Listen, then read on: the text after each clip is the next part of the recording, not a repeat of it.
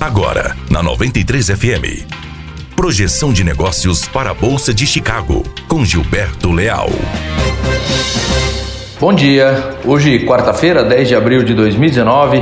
Aqui Gilberto Leal e este é mais um boletim de abertura de mercado com as principais informações é, da Bolsa de Chicago e também as informações de abertura de câmbio é, na B três.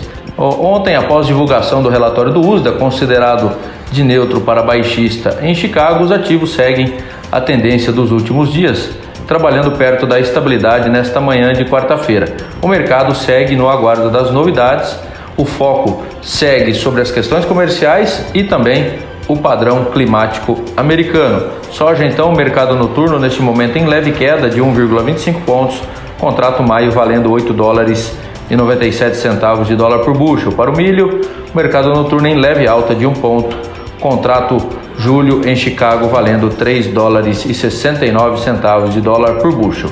O dólar abrindo em queda na B três de zero vírgula quarenta e quatro por cento, valendo neste momento três vírgula oitenta e três noventa. Em, em dia de vários indicadores importantes no mercado internacional, os investidores seguem de olho no aumento da tensão comercial entre Estados Unidos e União Europeia, o Brexit, negociações comerciais de China e Estados Unidos também. Por aqui seguem é, no foco é, da reforma, da tramitação aí da reforma da Previdência. Meus amigos, essas seriam as principais informações para o boletim de abertura de mercado diretamente para noventa e três F M. Um grande abraço a todos. Você ouviu Projeção de Negócios para a Bolsa de Chicago com Gilberto Leal, aqui na noventa e três F M. Apoio Granel Comércio de Cereais.